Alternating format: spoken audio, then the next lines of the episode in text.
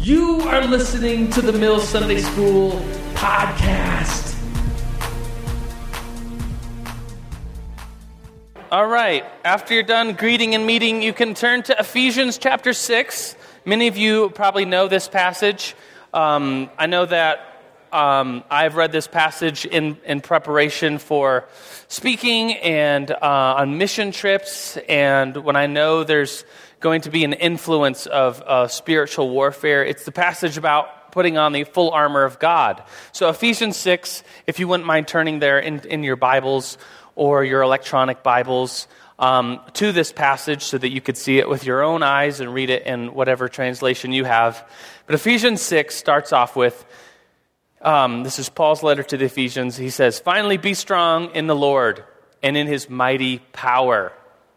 So he's commending these people be strong, be, take up his mighty power.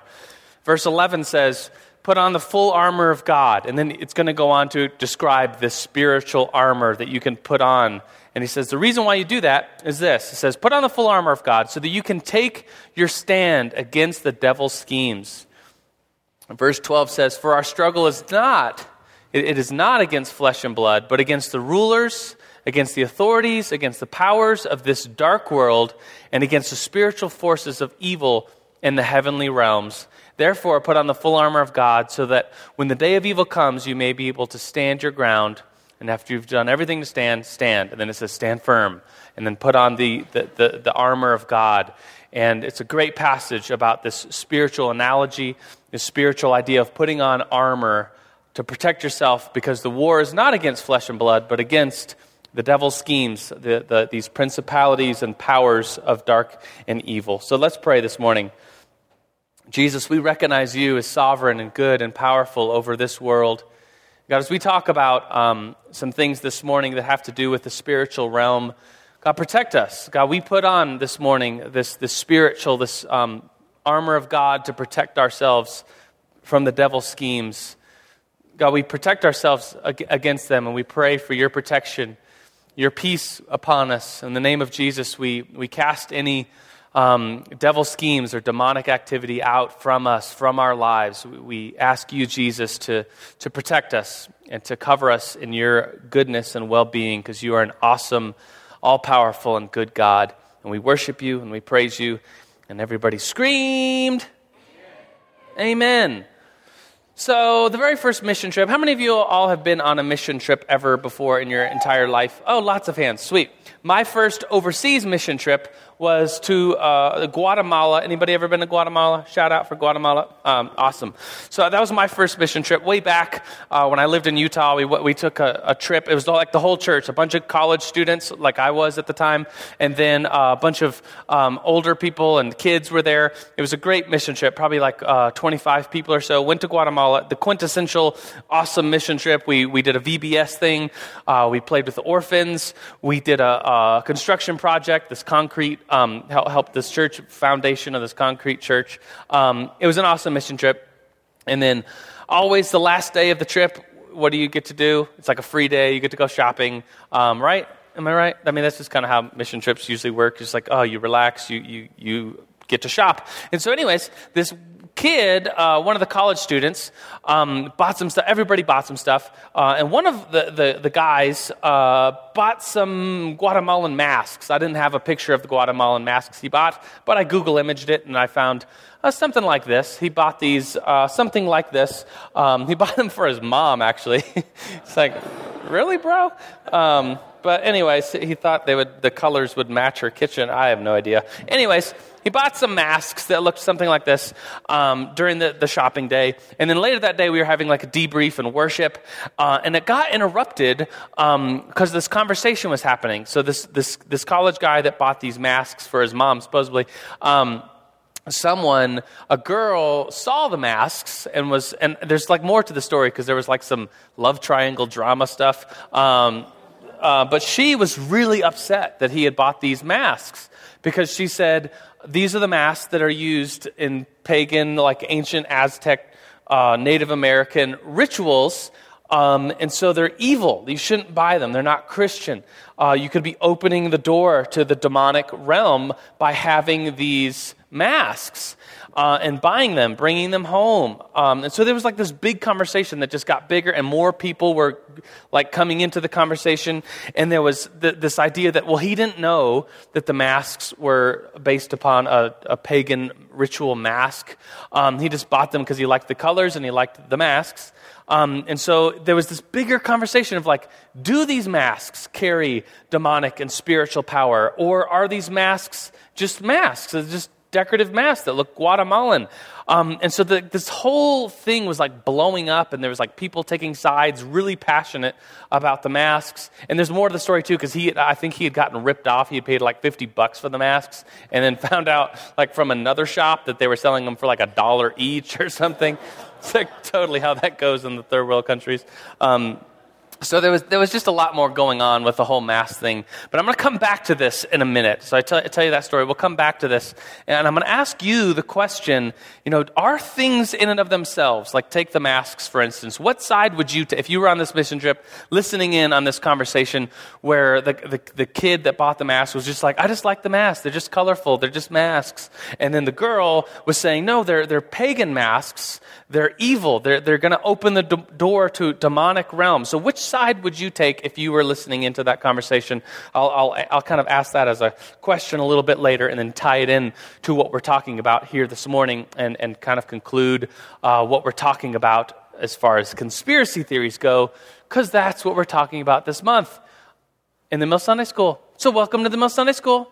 If you're new to the Mill Sunday School, there's uh, little cards on your table that look like that. You can fill one of them out with your information bring them back to the people uh, as you leave. We'll give you like a little gift baggie from New Life. It's got our senior pastor's book in it, Sons and Daughters. I think a CD is in there from the Mill on a Friday night. And by the way, the Mill hosts the Mill Sunday School, but by no means do you have to be a college or 20 something to be uh, uh, involved in the Mill Sunday School. It's open to everybody, all ages. So thanks for coming this morning, uh, especially if you're new.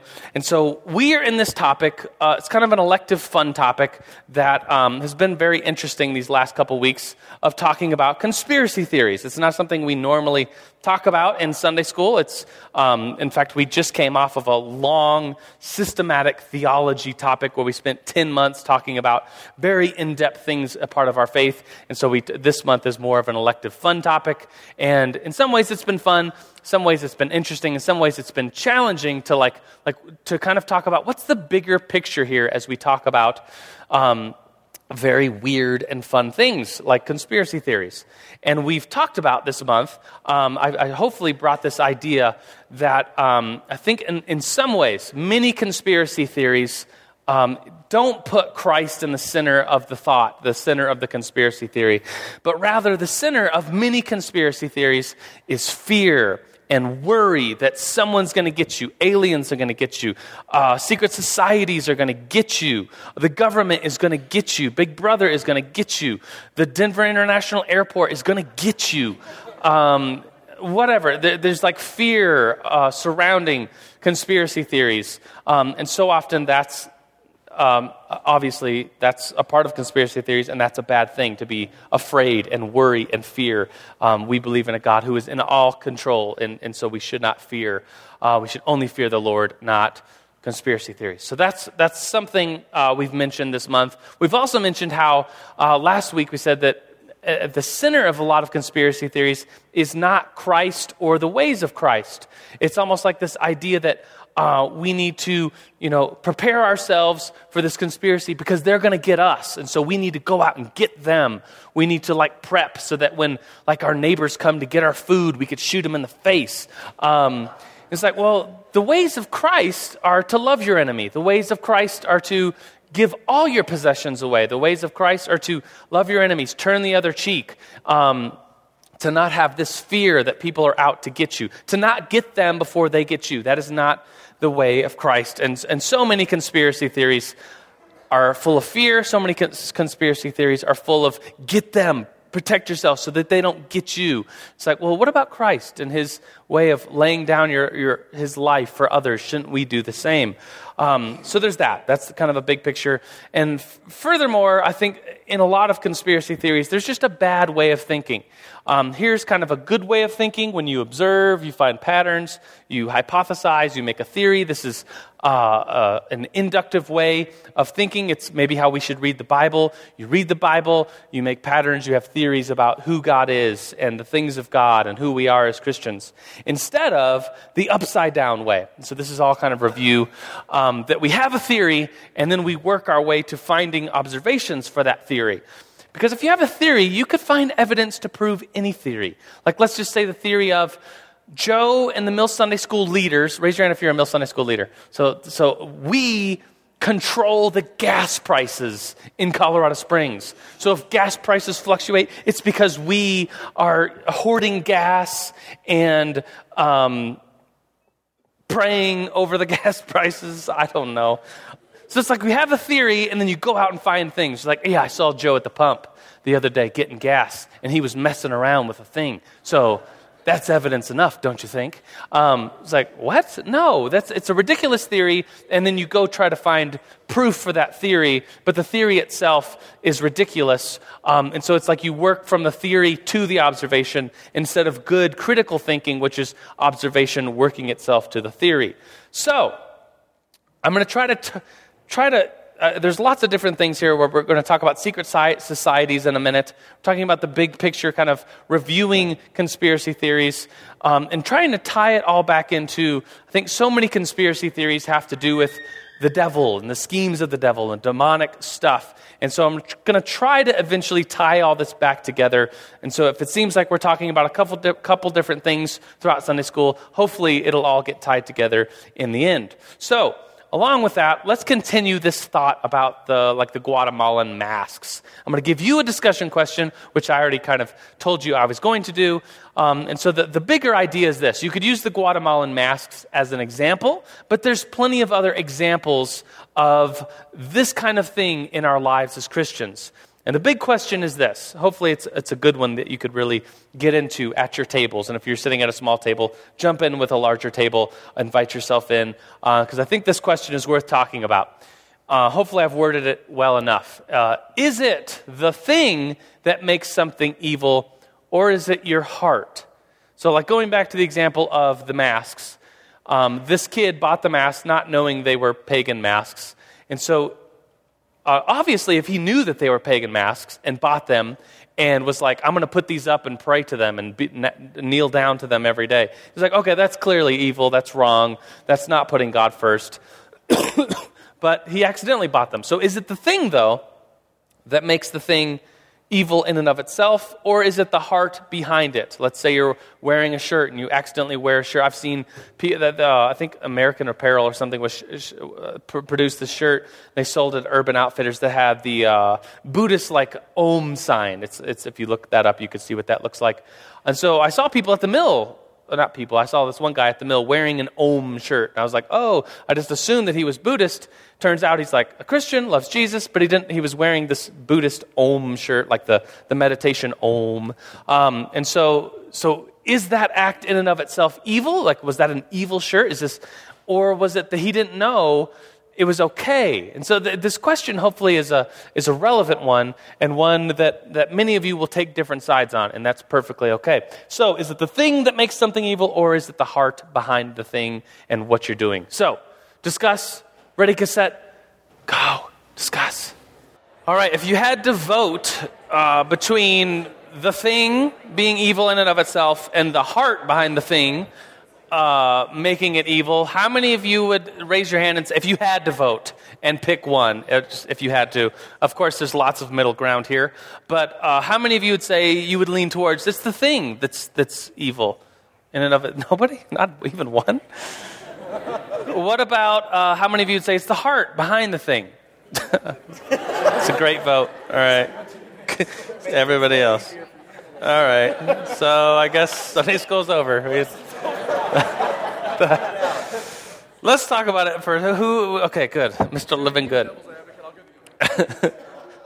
Andrew, yes, thank you. I'll, I'll be the one guy that. That guy, yeah, thank I'll you. be that guy. Uh, So I, uh, this is an example of I, I, I think there are some things, um, and the example that I, we discussed here was the uh, we, when we went to Egypt, we went to the mosques. Yeah. we, we went and sat and we we prayed in there for the people in the mosques um, Mm-hmm. was part of the trip, and it was oppressive, and you could feel, and it Yeah. was there so there's like these places that yeah. feel It wa- oppressive it was because of total absence world. of God. Sure. uh, and it was yeah, you could you could definitely feel it around certain things. I don't think it's you know stuff that you can stuff that you buy Ouija boards that have been blessed Yeah. in water or whatever. But um, but I think that there are places or there are condensation of uh, a condensing of, of Like a uh, spirit of something around Yeah. uh, an area. Good. Okay.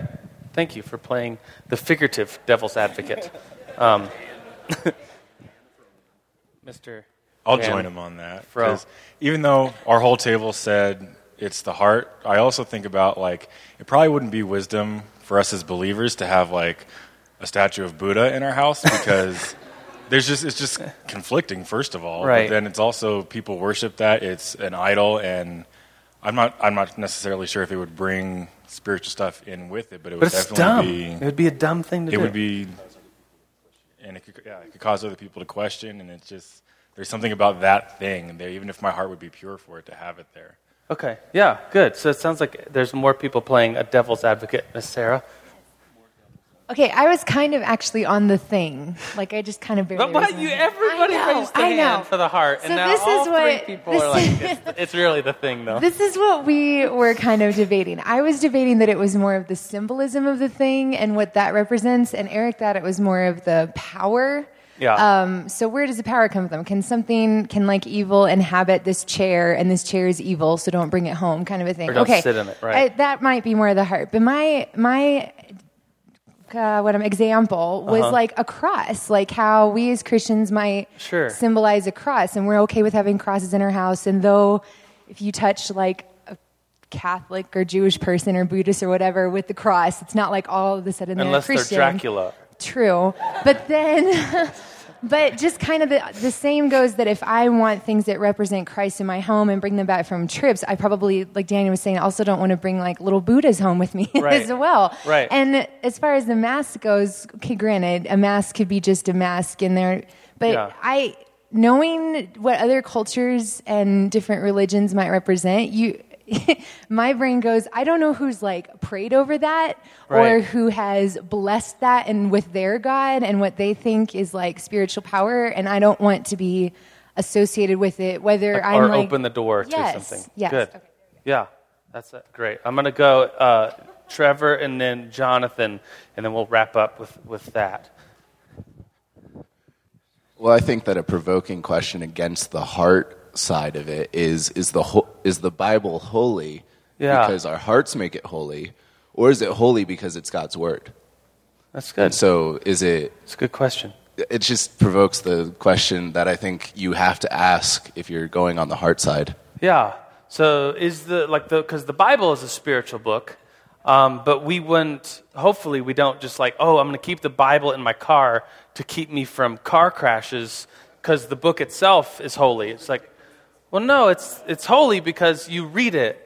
And so I, I saw lots of other hands, but jo- Jonathan's going to wrap us up. Be the last one. So 1 Corinthians 8 actually talks about something very similar. It's Yeah. talking about the food sacrificed to idols. And it says whether we eat or don't eat it, do it all for the glory of God. So I don't think the thing itself has any power over us because idols and false gods don't actually, uh, I mean, there, I believe there are stuff like demons and stuff. But God is bigger. God is bigger. So it just Sure. Uh, beware that it's not a stumbling block to you. So I think if it's something that is going to cause you problems in your walk with God, then you need to avoid it.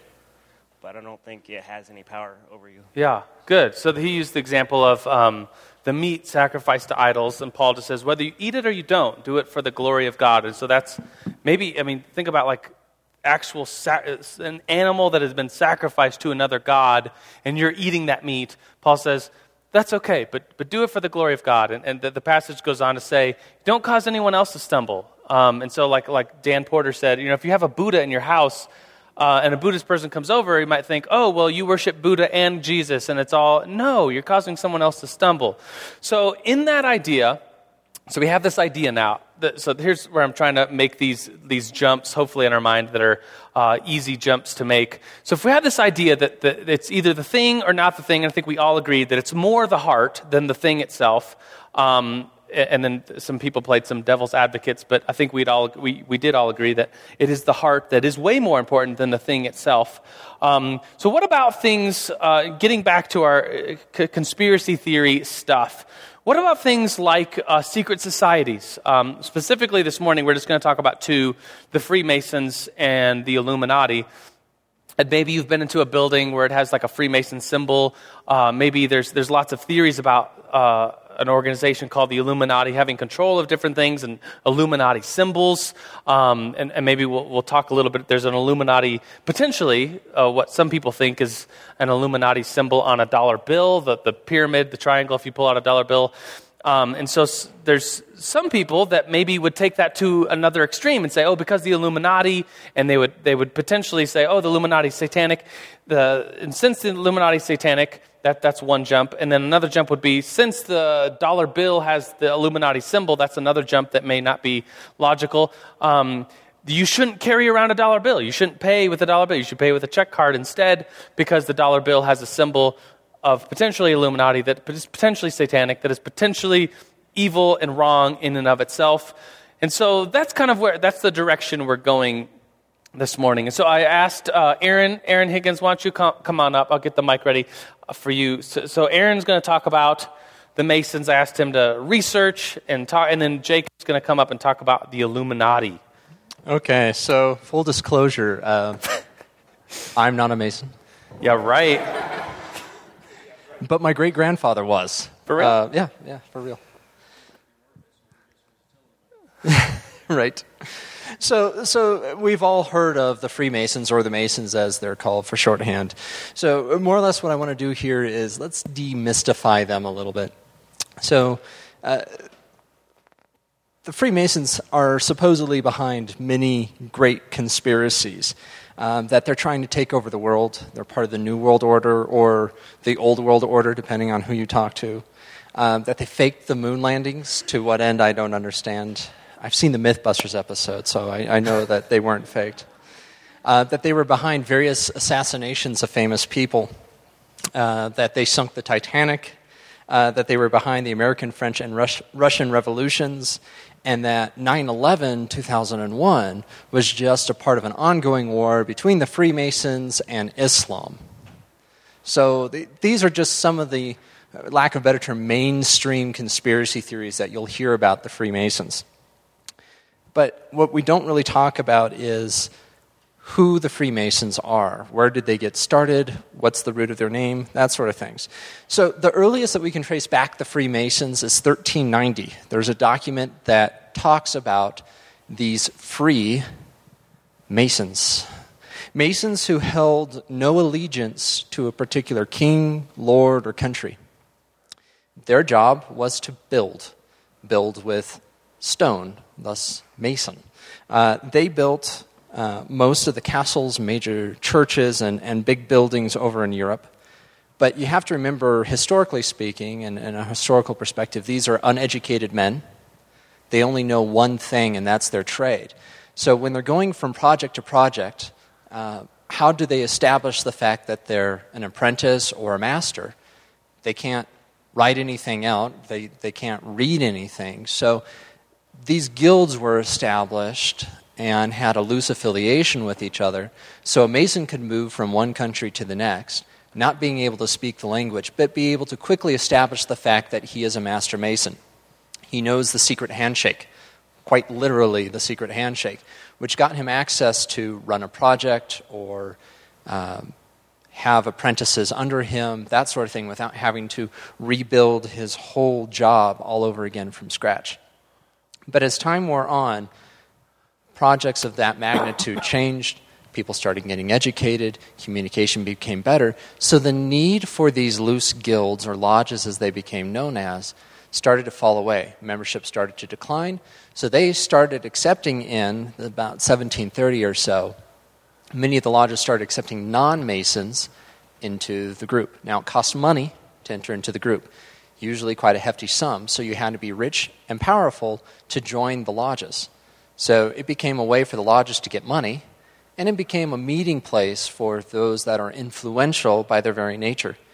But a lot of the traditions that made the Masons the Masons survived. So the secret handshakes, the different levels, master, grandmaster, things like that, those traditions continued and evolved into this secret thing.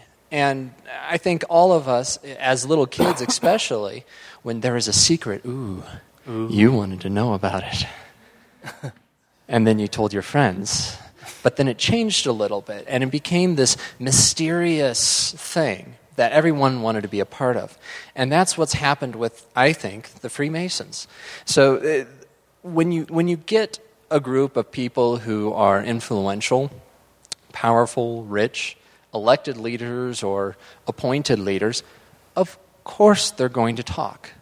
Of course they're going to talk about ideas that they have, plans that they are making, and maybe how they can make something better. But remember, these are only loosely affiliated lodges. There's no grand connecting idea between the Freemasons.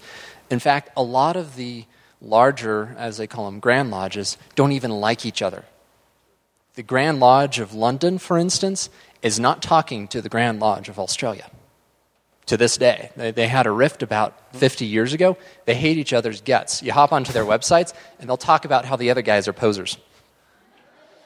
It's kind of funny. So here's some Freemasons that you may or may not have heard of these people George Washington, Thomas Paine, Paul Revere, Joseph Warren, Ben Franklin, and Thomas Jefferson. We think he may have been a Freemason. So the ideas of freedom, of individual self governance, not adhering to a king, these ideas have been around in Freemasonry since its founding and eventually trickle down to these men here. All these men here helped found our country on those very principles. So, where's the conspiracy? Like I said, you get powerful people together, they're going to think of things. Just like the previous slide there, very influential people that helped form this country. Talk about a conspiracy. Well, that was a conspiracy. They thought, hey, mankind can self govern.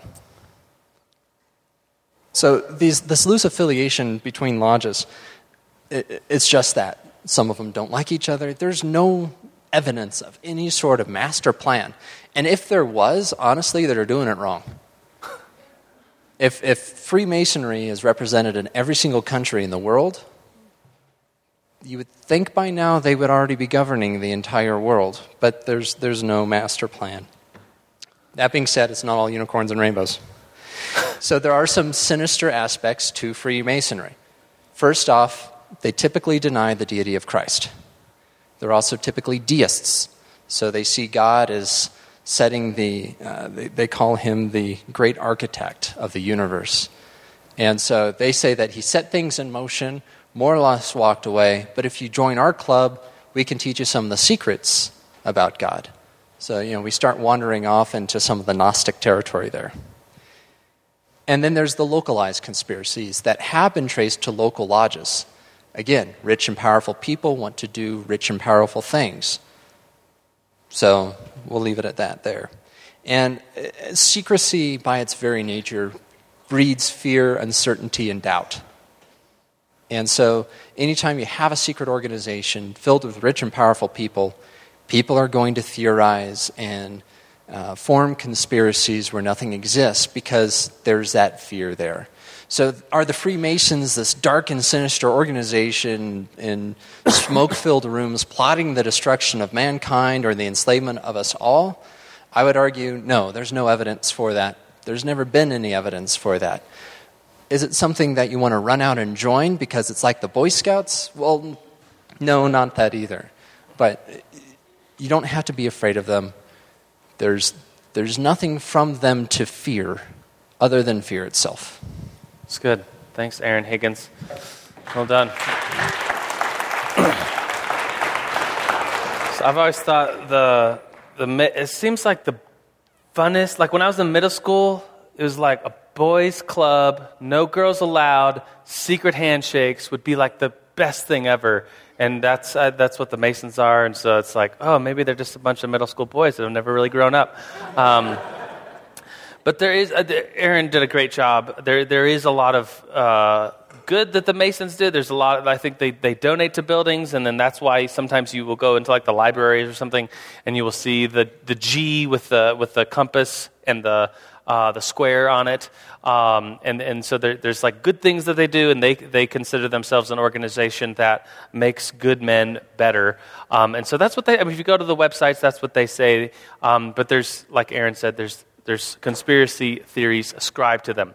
Now, potentially the one that's um, even more sinister is the Illuminati. So I'm going to have Jacob come up. Uh, Jacob this week has been researching Illuminati, um, and so I asked him to to share about it because there's, I mean, I just even in the news this week, it was like, oh, Ashton Kutcher's speech. Guess what it is? It's really Illuminati speech or something. Did you see that? I didn't see that part. I saw the speech. Yeah, and so clearly Illuminati, and it's like I didn't. I watched the speech and I didn't see the Illuminati. So, anyways, Jacob. All right. You got the mic on? I think it's on. Let me see. Has it got the little button thing? Oh, it's it might be low battery. It's like the oldest trick in the book. Okay. Oh wait, here. Got it. Illuminati. There we go. They're already at work. so, how many of you guys have actually heard of the Illuminati? Okay, pretty much everybody. All right. So, the Illuminati have were an actual society. They were a society that existed in Bavaria they were founded in 1776, and if you want to stretch the conspiracy theory, they probably had something to do with the American Revolution. However, they were modeled after the Freemasons with a structure, secret handshakes, all that kind of stuff. They ended up, they were basically 18th century secular humanists. They wanted to do good for the societies that they were in. They, they really pushed um, gender and racial equality they were some of the first people to help push the separation of church and state ideas, and they were really behind the abolition of superstitious beliefs and prejudices against various beliefs. They ended up encompassing about 2,000 members across various European governments by the time they reached their peak about 1780 to 1783. However, they were disbanded in 1787 due to extreme government backlash with all, against all secret societies. So pretty much they were brief. The actual Illuminati Society only existed for about 10 to 15 years. Pop culture, though, has definitely taken what exists and turned it into something that we can use for entertainment. Most notably in pop culture, we see Dan Brown's Angels and Demons, which is the prequel to the Da Vinci Code. So, this next clip I'm going to show you kind of talks about um, what the Catholic Church is going to do if they find the Illuminati and it goes into a little bit of background in terms of their war, similar to an Islam Freemason war. If the Illuminati have returned and are in Rome, we will hunt them down and kill them. The Illuminati did not become violent until the 17th century. Their name means the enlightened ones. They were physicists and mathematicians, astronomers. They were concerned with the church's inaccurate teaching, and they were dedicated to scientific truth. But the Vatican didn't like that. So the church began to, how did you say it? Oh, hunt them down and kill them. Drove them underground into a secret society.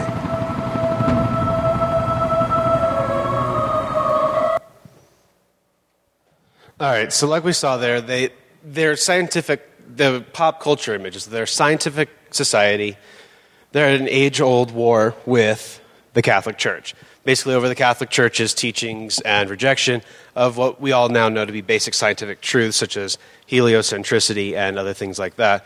The rumor in pop culture is that Galileo was even part of the original Illuminati group, although the historical basis is that they were founded much later than Galileo.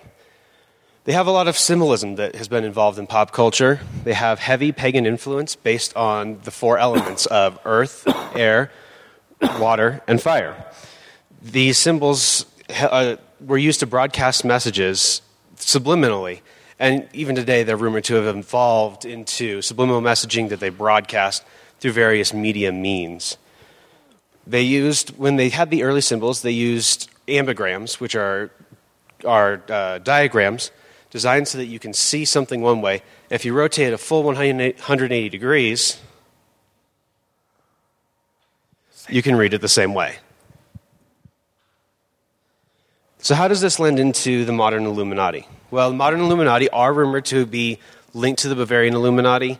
There's no evidence that the current conspiracy theory does, although there are the random pockets who do believe the Bavarian society influenced the modern society.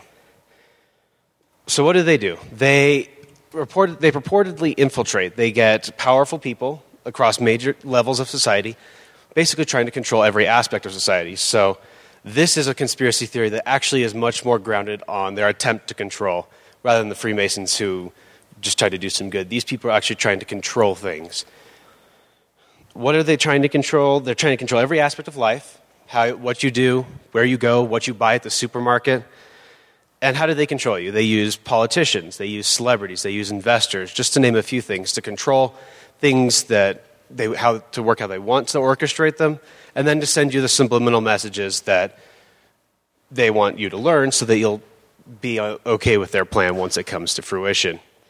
Basically, you name any celebrity, and somebody probably thinks they're an Illuminati. Except for Tom Cruise. We all know the Scientologist got to him first.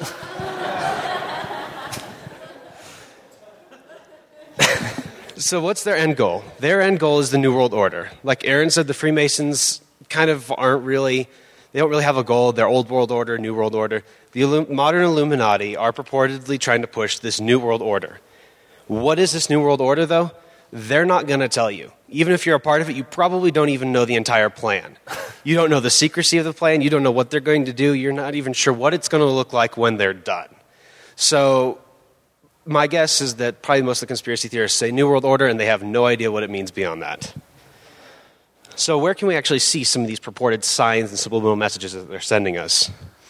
We can see them in the dollar bill, as Joe talked about, and he'll talk about in a little bit uh-huh. more in depth later. You can see them in the layouts of national monuments in Washington, D.C. They've infiltrated the highest level of political offices, every form of entertainment from concerts to TV. And this is the most important one the location of five Outback steakhouses in Phoenix, Arizona.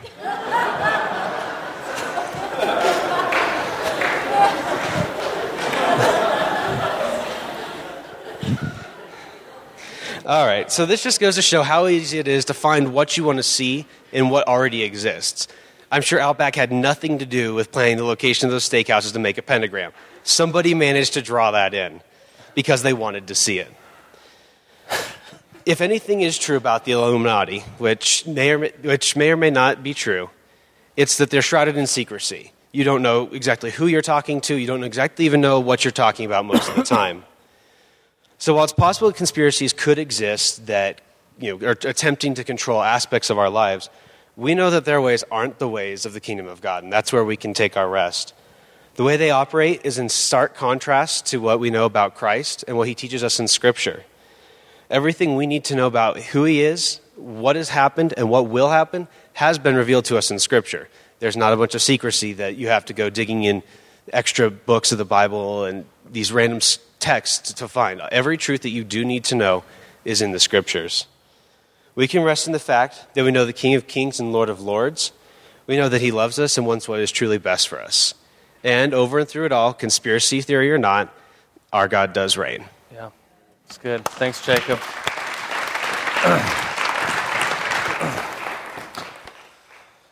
so I want to um, talk a little bit about this cult versus occult very quickly. Um, and, and then try to tie all this. If it seems like we're talking about a couple different things, they, they will all be tied back together, hopefully in a nice package here. But I wanted to talk about the difference between these two words very quickly, because sometimes uh, people think they're one and the same, that a cult is a cult. Um, a cult, by definition, um, is just a small group of people that uh, believe in something that that the rest of us think is weird, um, and, and, and also potentially the, the worst of cults um, are a danger to themselves. Very rarely, but very horrifically, sometimes uh, there'll be like a mass killing or a mass suicide uh, involved in a cult. Um, but a cult could potentially have nothing to do with the occult. So we could accuse Freemasons of being a cult. We could accuse Mormons of being a cult. Uh, we could accuse um, another church in town of being a. Um, but that potentially is very different than the occult. And the occult has to do with magic and spiritual divination, Satanism, witchcraft, witches, um, demon worship, demon stuff. And so potentially, um, since they're two very different words, um, there's, there's confusion because they sound alike. And one of my pet peeves in all of this is, is when people demonize a group, people say that a, a, a group is doing occultish things when they're claiming not to do occultish things. For example, um, I used to live in Utah and have uh, Mormon friends and have gone uh, just just Mormon friends. Mormon, um, I, I, had I've led some Mormons to the Lord, and they've become evangelical Christians. Um, but it always annoyed me when people would demonize and occultize the Mormons and say, you know, like, oh, so Mormons, what do you believe? And the Mormons would say, well, we, we believe in, um, you know, good, strong family values. We believe in tithing to the church. We believe in being a good neighbor. We believe in uh, uh, giving and sharing and righteousness. And you're like, okay, I hear you saying that, but what I really hear is you worship Satan. And you, and in your temples, you bite the heads off bats and drink the blood and, and, and cats are disappearing because you're taking cats and, and skinning them and eating them or something. And it's like, what? Like, like we, we over demonize groups that are secretive. It's like, oh, you're talking to a Freemason. Oh, you, you're a Freemason and you, you give a lot of money to charity and you have, um, you have these groups where you know, there's conferences and you, you make good men better. I hear you saying that, but what I really hear is you're biting the heads off bats and eating their blood and you're worshiping Satan and drawing pentagrams with your naked bodies. And um, it's like, what in the world it would be like if someone came to New Life and we told them what we believed, and we, we told them, uh, we gave them a tour of our campus, and they said, I, I hear you talking about Jesus in the Bible, but what I really hear you saying is, you're demon worshiping, and in the basement of this building is this, this whole like cave and like Brady Boyd and the elders go down there and they worship Satan. Um, what? Like, are you insane? Are you not listening to what we say? It's like, well, you don't even know what goes on. You don't even, the higher ups know what, what's going on here, really. It's like, no, let's listen to groups. Let's listen to people as they communicate. Let's actually go after the facts instead of putting on them a theory of conspiracy, occult, evil, demonization, and then trying to find evidence for that. Because um, there is something like juicy and, and good and just like, ooh, it tickles the ear when we hear about like, oh, the secret societies and secret stuff they're doing. Um, and it, it's, it's just, there's the difference between a small group doing good secretively and the occult. Um, and I'm not here to minimize the occult and, and Satan worship. If you want to know more about this, I asked Laszlo for permission to share. Laszlo, raise your hand. He's in the front row here. Laszlo, his part of his story and testimony is that he was a Satan worshiper. Saying that right? And he was in, he was a high priest or something similar to those words. Um, became a Christian, gave up all that, renounced that, and is now here. And, and so, thank you for.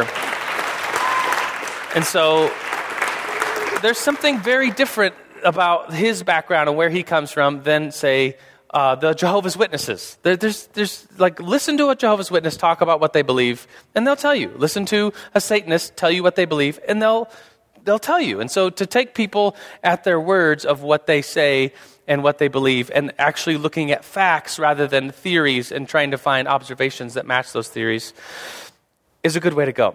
Furthermore, I think there's this idea of how conspiracy theorists pose questions, that they don't question the question.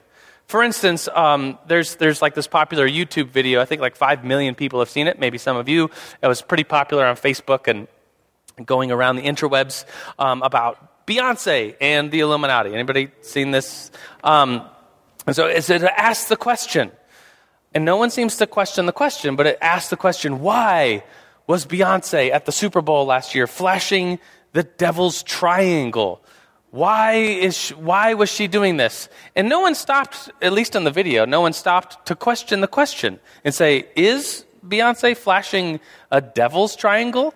I mean, triangles represent a lot of things, like Alcoholics Anonymous, the Trinity, uh, like femininity. And by the way, the, the Super Bowl theme was uh, women slash female empowerment. So maybe that's what she was doing. No one stopped to question the question.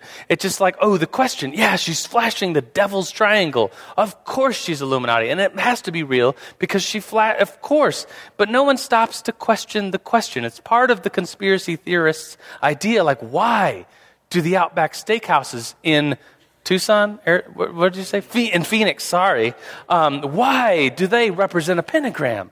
No one stops to question the question. It's like, well, didn't you just kind of draw that in there? Um, you know, no one stops to question the question of like the triangle. So at the top of this painting is uh, a triangle with an eye in it. It's the same eye. Uh, potentially that's on the dollar bill. And this predates uh, Freemasonry uh, at least the first lodge. This predates the Illuminati. Um, this painting comes from the 1500s, 15, uh, let's see, 1525 by Jacob Pontanmaro, uh, probably pronouncing that wrong, painted this as a Christian symbol. There's Jesus, of course, the, the, the triangle, the Trinity, the all seeing eye, the idea that God is all seeing, all knowing, all powerful. And so it predates the Illuminati and the Freemasons as a Christian symbol. And then here we ask the question why is, why is Beyonce flashing the devil's triangle? Well, who, who says that it's the devil's triangle? Who says that um, on the back of the dollar bill isn't a symbol that maybe has some Christian background? Of the, but, but people just ask the question like, why is Lucifer's eye on the back of the dollar bill?